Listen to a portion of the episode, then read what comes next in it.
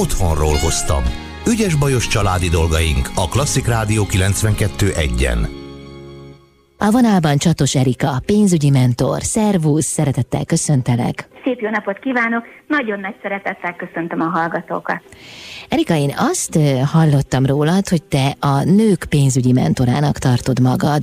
De miért, vagy honnan jött az ötlet? Miért éppen a nőket támogatod? Nekik van erre szükség? Vagy honnan született meg ez a fejedben?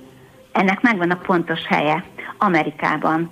Kint ültem egy pénzügyi konferencián tíz évvel ezelőtt, és számtalan olyan előadást hallottam, ami arról szól, hogy a nőknek egyre nagyobb a szerepük a politikai életben, a gazdasági életben, ugyanakkor a saját pénzügyeikkel viszont nem eléggé tudatosak.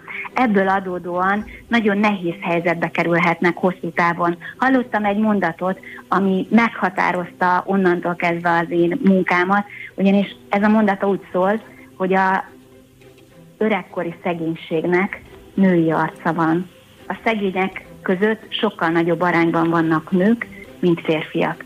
És én akkor döntöttem el, hogy a munkám kapcsán a nőkre fogok koncentrálni, és a nőket fogom támogatni abban, hogy vegyék végre kezükbe a saját személyes pénzügyeiket, mert mindig mondom, ha te nem veszed a kezedbe, akkor majd más a kezébe veszi, és hogy a pénz hiánya miatt soha életükben ne kerüljenek méltatlan helyzetbe. Mm. És mi jellemzi a nőket általánosságban? A nőket általánosságban azt jellemzi, hogy mindenkiről gondoskodnak, csak önmagukról nem. Gondoskodnak a családjukról, egyébként ők kezelik 80%-ban a családi kasszát, tehát azt lehet mondani, hogy a kis pénzek a női játék, a nők játéka, a nagy pénzek jellemzően a férfiaké még mindig. Tehát ők kezelik a családi kasztát, gondoskodnak a gyerekeikről, ahogy haladunk előre az időben, gondoskodnak az idős szüleikről, a férjükről, csak éppen magukról felejtenek el gondoskodni. És mi az, amit tőled kaphatnak? Leülünk, és elkezdünk arról beszélgetni, hogy hogyan képzelik el a jövőjüket, miket szeretnének elérni személyesen az életükben, és ezt pénzügyi célokká formáljuk, és amennyiben együtt szeretnének velem működni, akkor el is indulunk ezen a pénzügyi úton. Uh-huh. Tehát pénzügyi célokat határozunk meg. Ez azért nagyon fontos egyébként, mert alapvetően én azt tapasztalom, hogy talán ami a leginkább hiányzik, és itt nem csak nőkről van szó, hanem az emberek életéből, az az, hogy egyrészt merjenek álmodni, és az álmukat pedig fordítsák át célokba. Tehát ne csak úgy éljünk bele a világba, hanem legyenek céljaink. A célok visznek bennünket előre. A célok egy része megfogalmazható pénzügyileg is, vannak olyan célok, amik nem, de ha megfogalmazhatóak pénzügyileg, akkor azt gyakorlatilag le lehet fordítani, hogy ehhez havonta mennyit kell félretenni ahhoz, hogy mondjuk 5 év múlva, 10 év múlva, 30 év múlva elérjük azt az álomjövőt, amiben én szeretnék. Az hogy lehet, hogy ha a nők bánni tudnak a családi kasszával, jól eligazodnak ebben a világban, akkor miért nem tudják a saját pénzügyi tudatosságukat megteremteni, vagy miért nem tudnak a saját maguk által termelt javakat jól elosztani? Jól elosztják ők, csak magukat nem teszik közé az elosztandók közé nem teszik be magukat. De hogyan Tehát, lehet az embernek magát beletenni? Jó a kérdés, mi még azt sem tudom. Szóval, hogy hogyan lehet beletenni, mivel?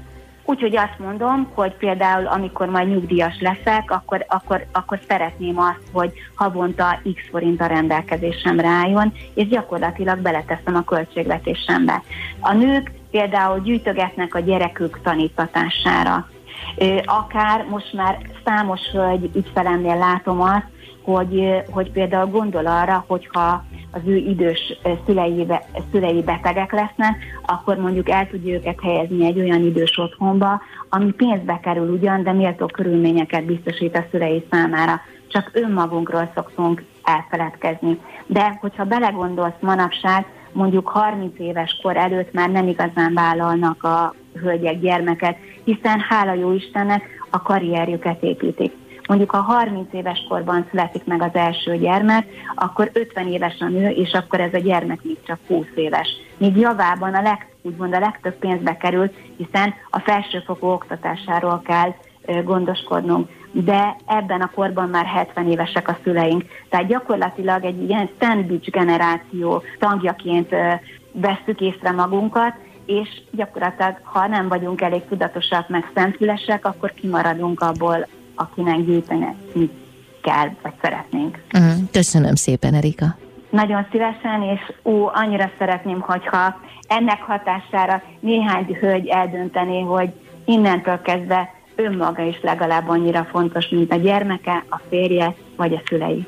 Csatos Erika, pénzügyi mentor volt a vendégem itt az Intermedzóban.